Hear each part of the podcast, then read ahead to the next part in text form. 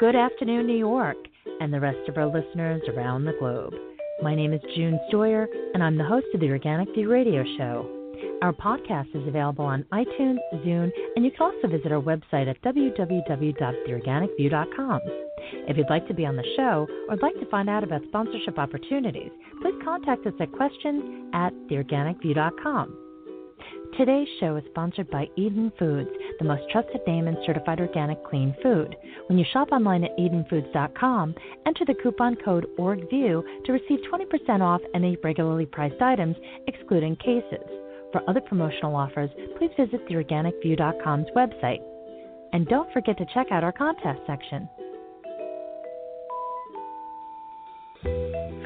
You that are vegans or are following the things that are going on in social media, it's Meatless Monday. What a better way to celebrate than with someone like Kim O'Donnel as she discusses her latest collection of mouth-watering recipes in her book called The Meat Lover's Meatless Celebrations Year-Round Vegetarian Feast You Can Really Sink Your Teeth Into. This book, I have to say, is coming at such a perfect time in my life, especially since I've had such a hateful relationship with tofu, and there's, in my opinion, only so many things that you can do with tofu to make it palatable, especially if you need the protein in your diet, which we all do. It's important to keep it interesting. It's important to do things that make you want to enjoy the meal as you would when you were consuming meat if you have made the transition, or just to make the meals enjoyable and also meals that you want to be able to share with your family, with friends, and even with colleagues.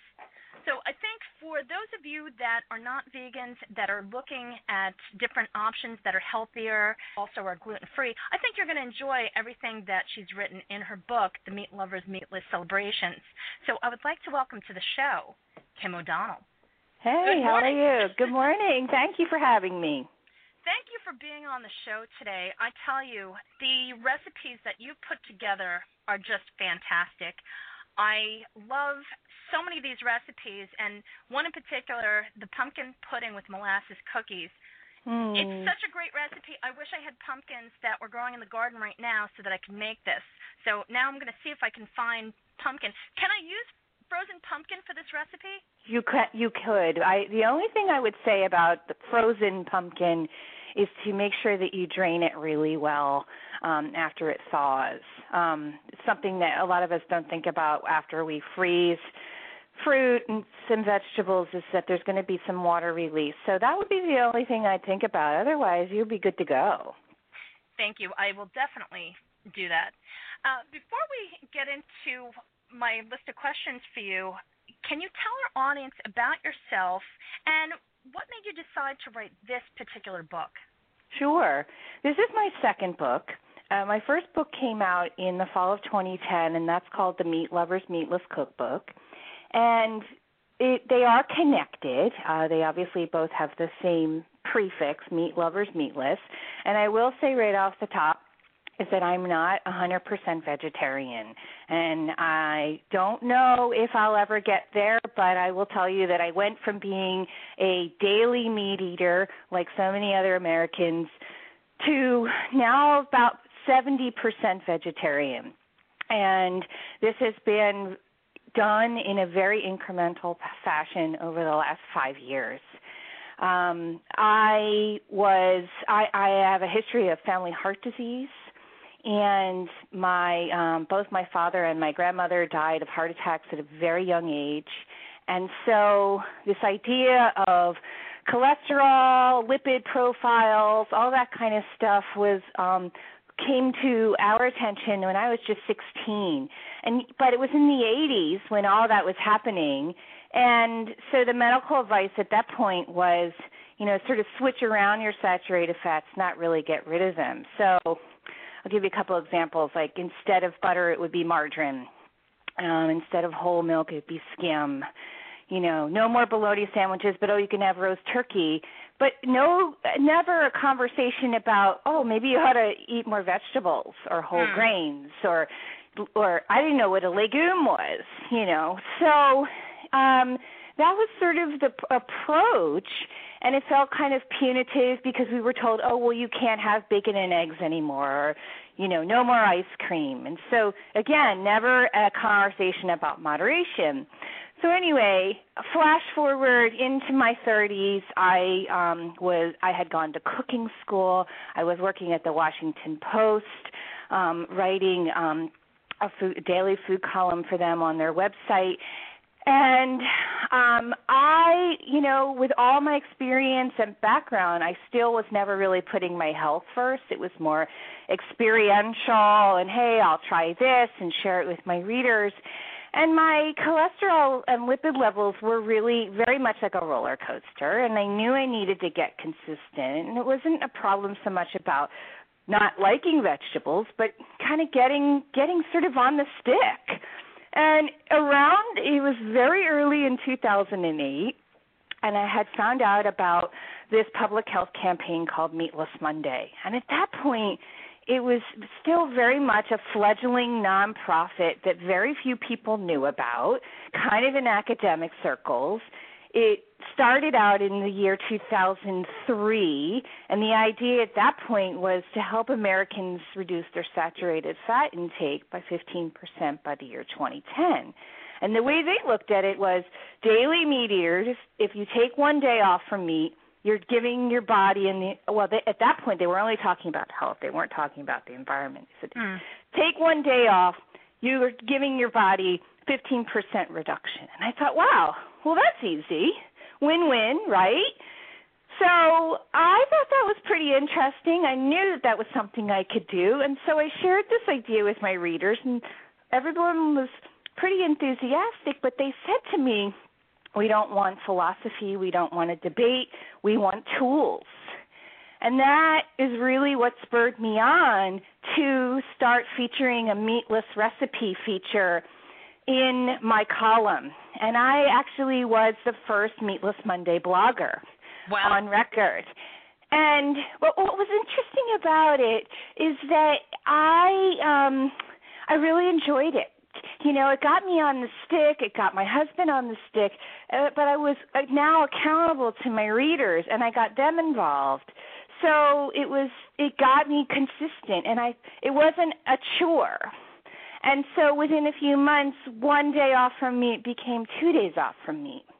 And as a chef, it opened me up culinarily. I started to play dabble in other cuisines. So okay, so this fueled, fueled the fire for my first book. And the first book essentially is a different menu for every week of the year if you wanted to put this idea into practice.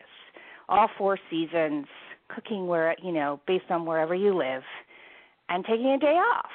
And very much like everyday style cooking. So the new book is what I think of as like 2.0 meaning what I discovered was okay, it was easy for us to do this every, you know, on an everyday basis at home, but when it came to entertaining and having friends over or any of the major holidays, I kind of felt found myself falling back into what I call my roast beast comfort zone. and I think we could all relate to that. You know, what's Thanksgiving without the turkey? You know, the Christmas ham or the duck. Um, you know, St. Patty's Day with the corned beef and the cabbage. And I thought, well, geez, you know, why couldn't we put on all these wonderful why can't we do all these wonderful occasions without the roast beef? And that's what set me on course to put together the new collection. It's kind of a long story, but um, I wanted to sort of give some context here. And so the new book is has 26 different menus for all kinds of happy moments in our lives, from Thanksgiving to Fourth of July to you know um, Mardi Gras, which we just celebrated, um, you know, Mother's Day, all the fun things. And the desserts, there are actually desserts in this book, as you mentioned, the pumpkin pudding, have some kind of healthful tweak to them. Sometimes they're vegan, sometimes they're not. And that sort of brings me to this whole thing is that in making this food and developing the recipes, delicious first, meatless second you know, I didn't want to have anything sort of gratuitously meatless, just to fill in the gaps in my book. Well, what I admire about your recipes is the fact that the recipes consist of foods that you actually either you can grow yourself or Mhm. they're completely unprocessed. You really make the person who's preparing the particular recipe reconnect with that food. So in other Mm. words, there's no nothing processed in there. It's a list of, or it's a collection of different recipes where you're using really great ingredients that work together to produce a really fantastic result. And thank that's you. what I admire because there are a lot of vegan books out there that will encourage you to use this, that, the other thing, and it's all processed stuff that you buy at the market. And Mhm. I'm not a big supporter of preparing food like that. I appreciate people such as yourself that say, well, you know what, you need, you know, this, this, and this in for the recipe, and this is how you prepare it. Mm-hmm. And the beauty of it is a lot of these foods can be foods that you grow in your own garden Yep. and have preserved. And you also are an expert on canning and preserves. Yeah, I'm not a master preserver. I haven't gone that route yet, you know, as, as far as like uh getting my certificate. But um in 2000 I I I live as you mentioned, I live in Seattle. Um but had lived on the East Coast for many years. I'm originally from the Philadelphia area and lived in Washington D.C. for many, many years. And four and a half years ago, my husband and I moved to Seattle. And, you know, knowing very few people here, um, I got on Twitter and started to meet folks um, in my new neighborhood, um, particularly interested in folks in the in the food community. And it was 2009, and I had heard about this cool canning project happening in the Bay Area called Yes We Can. And what they were doing was every month they would have a canning class for the community featuring one ingredient. So it'd be like, okay, hey, this week we're, you know, this month we're doing cucumbers, cucumbers only. And then the next class would be tomatoes, if, you know, the tomatoes were in. And I just liked it for whatever reason it really appealed to me. And for I thought, well, what the heck? Let me just see who else is out there who's interested in getting more skilled in, in canning. And I had only done it once at that point, and it was not. um I would not call it the most successful endeavor. We drank a lot of wine and listened to Donna Summer records, but you know, um we had a lot to learn, you know. And um anyway, so I just said something to the effect like, "Hey, who's interested in learning how to can? Look at this cool project that's going on." And I got to tell you, June, I had careful what you wish for because people were coming out of the woodwork. And all of a sudden, I've got people from all over the country saying, "Yeah, I want to learn how to can. What are you thinking about?" And there was so much interest, not just in Seattle, but around, you know, all across the country that we decided this group of us in Seattle, we decided to meet in person. How? What do you think about that? Digital, you know, social media, we finally meet in real life. And we realized that we had something here and I kept envisioning sort of a simultaneous show of cans, if you will. So I was thinking, what if we had a day or series of days where people around the country were simultaneously canning, putting up their own food wherever they lived, whether they were having a home canning party or they were teaching someone else how to cook. And so that's kind of how canning across America was was formed. And we still look of it look at it as a collective of food lovers, um, gardeners, cooks, folks from all walks of life who are interested in sort of preserving this lost art of putting up food. And it's mainly peer to peer teaching. You know, we're really stressing, you know, safe home food preservation, not doing anything too wacky. And um, you know, connecting with our own food shed, whether we grow it or we're working with the local farmers. So um, canning is a big part of my life now. I can't imagine it any other way. And um, I knew in the new book I was going to have to put some you know a, a mini preserving section in there because it's been integrated into the stuff that I do. It's so incredibly important, Kim, and thank you so much for doing that. At this particular point, so many Americans are frustrated because we do not have labeling of GMOs in our food. Mm. And mm. people know that, okay, well, the big agrochemical giants mm-hmm. are not they're going to do whatever they have to to see to it that they uh, can keep us in the dark for as long as they can. So really, the only solution is to grow your own food, preserve it, and make that connection directly. I mean, there are some really great certified organic, non-GMO companies out there, mm-hmm. uh, like Eden Foods and Nature's Path. I think the world of both Michael Potter and Arran Stephens, really mm-hmm. two fantastic people that really walk the walk or talk the talk and walk the walk. But mm-hmm. when it comes to our food in general, it's getting to the point where it's it's ridiculous.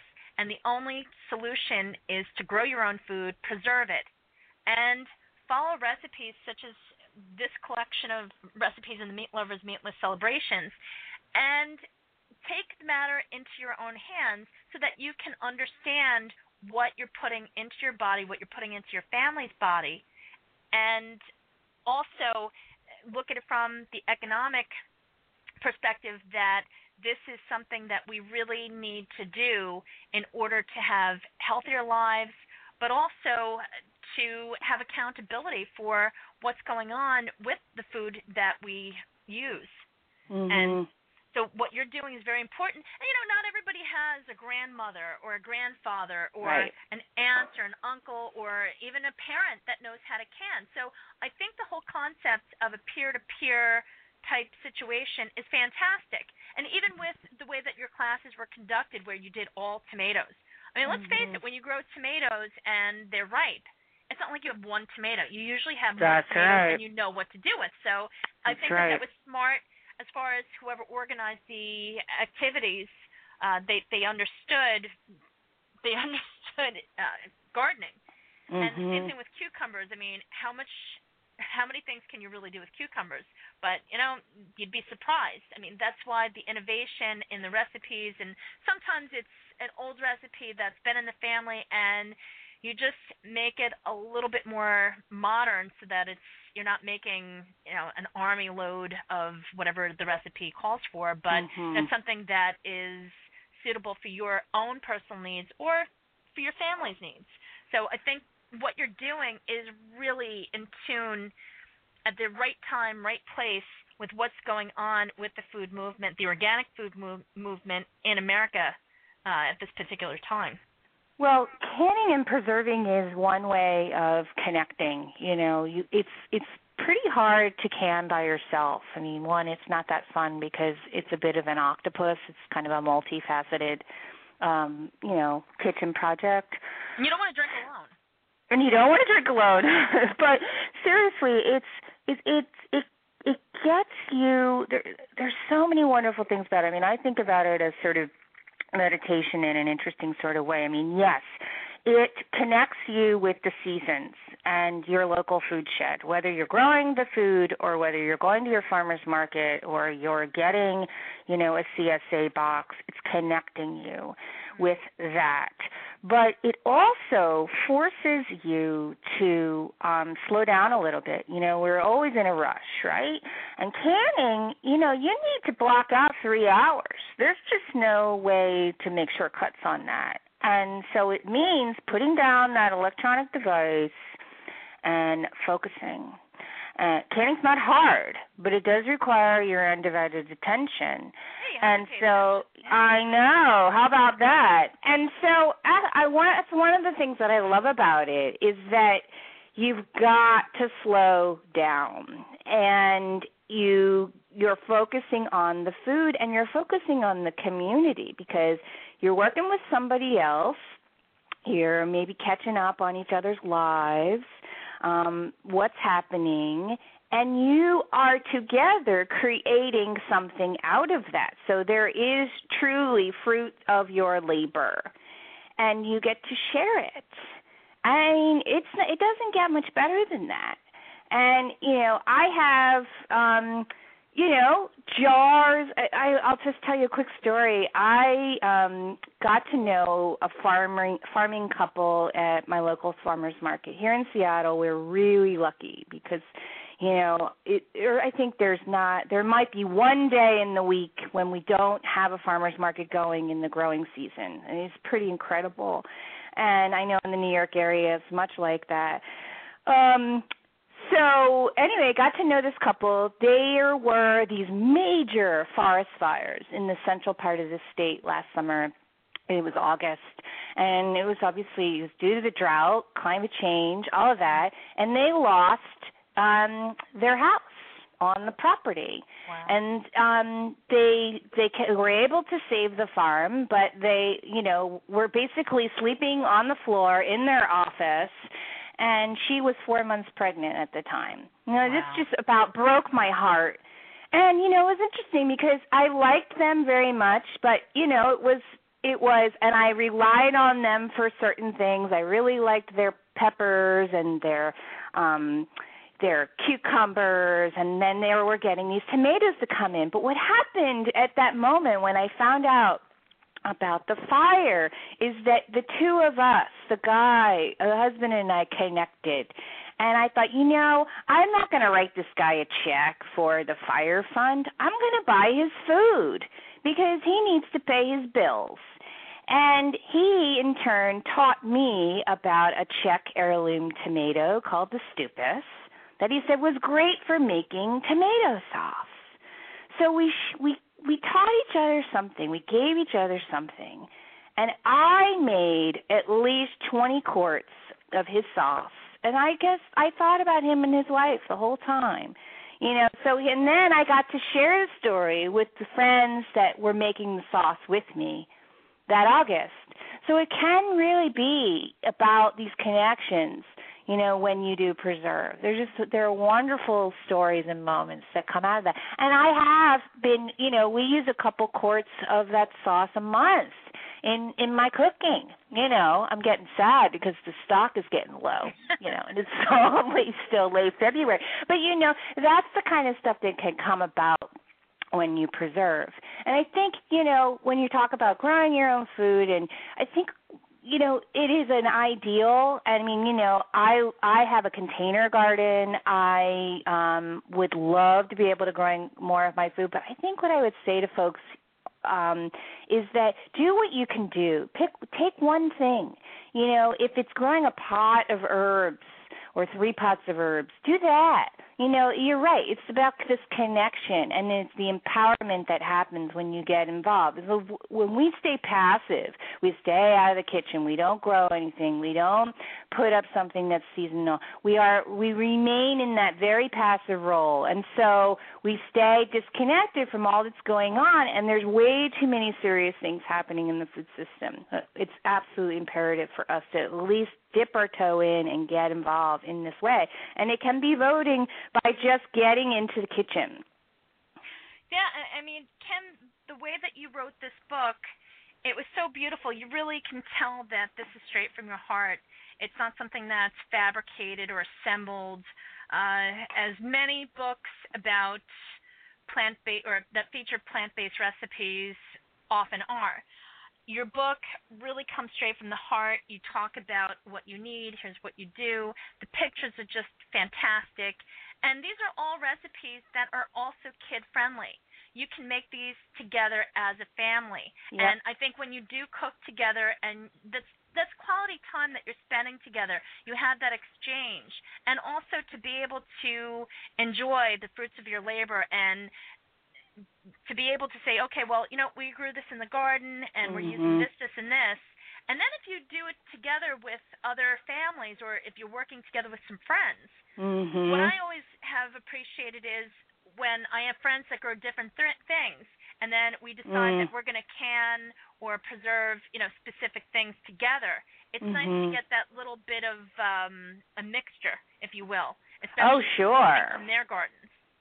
Oh yeah, that's fun. I mean, yeah, I mean there are tons of ways for folks to connect, and, and I'd say I'd even say to somebody who, you know, even with cooking, you know, if you find yourself overwhelmed, start with one day a week to cook a home a, a home meal.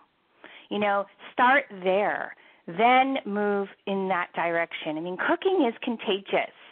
You know, there's all these wonderful things that happen and unfold when you're in the kitchen. And um you know, it doesn't matter if there's one of you or five of you or something in between. Um, you know, you're not just nourishing yourself, you're nourishing your soul. You're all all these wonderful conversations come about. You learn new things and you connect the dots. And you know, I I get frustrated when I hear people tell me that they don't have time to cook, but they have time to watch television or get on, you know, on the web or you know, and there is we can we need to make the time and if we set aside 1 hour or we find a way in our schedule to do it on the weekend so that we are reheating and repurposing homemade food um, throughout the week. Um, you know, that's going to make you feel better. It's going to make you feel empowered too. And I always say just start gradually because eventually you'll be cooking a whole lot more than you were. I mean, you know, this past summer economic, um, health, knowing what goes into your food.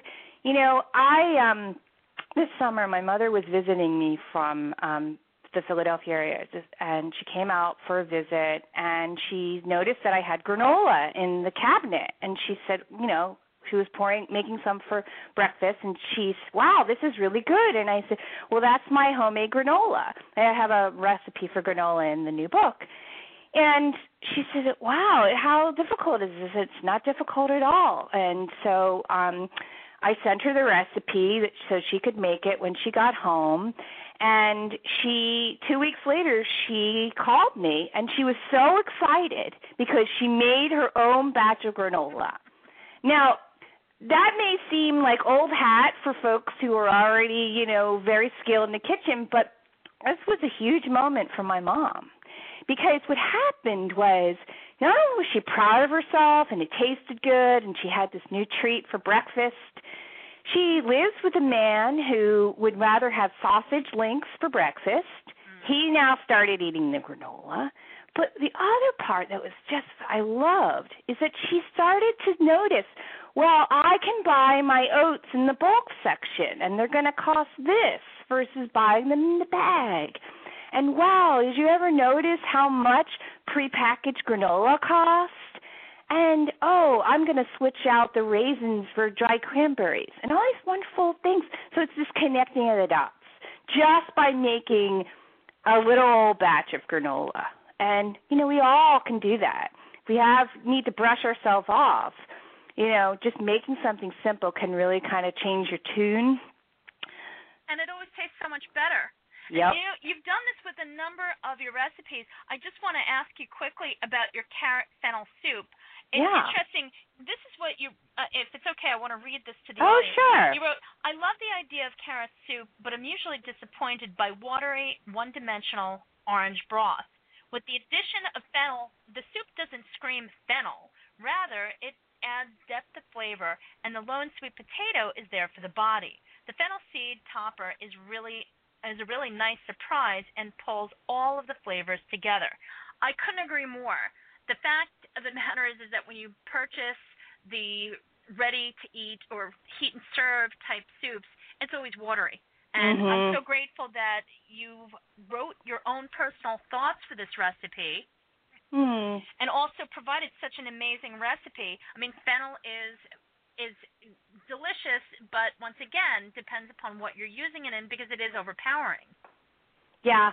Yeah, and I wanted to make soups. I'm a big believer, you know, you can make all these wonderful vegetable purees and not have to add dairy cream. There's no reason to.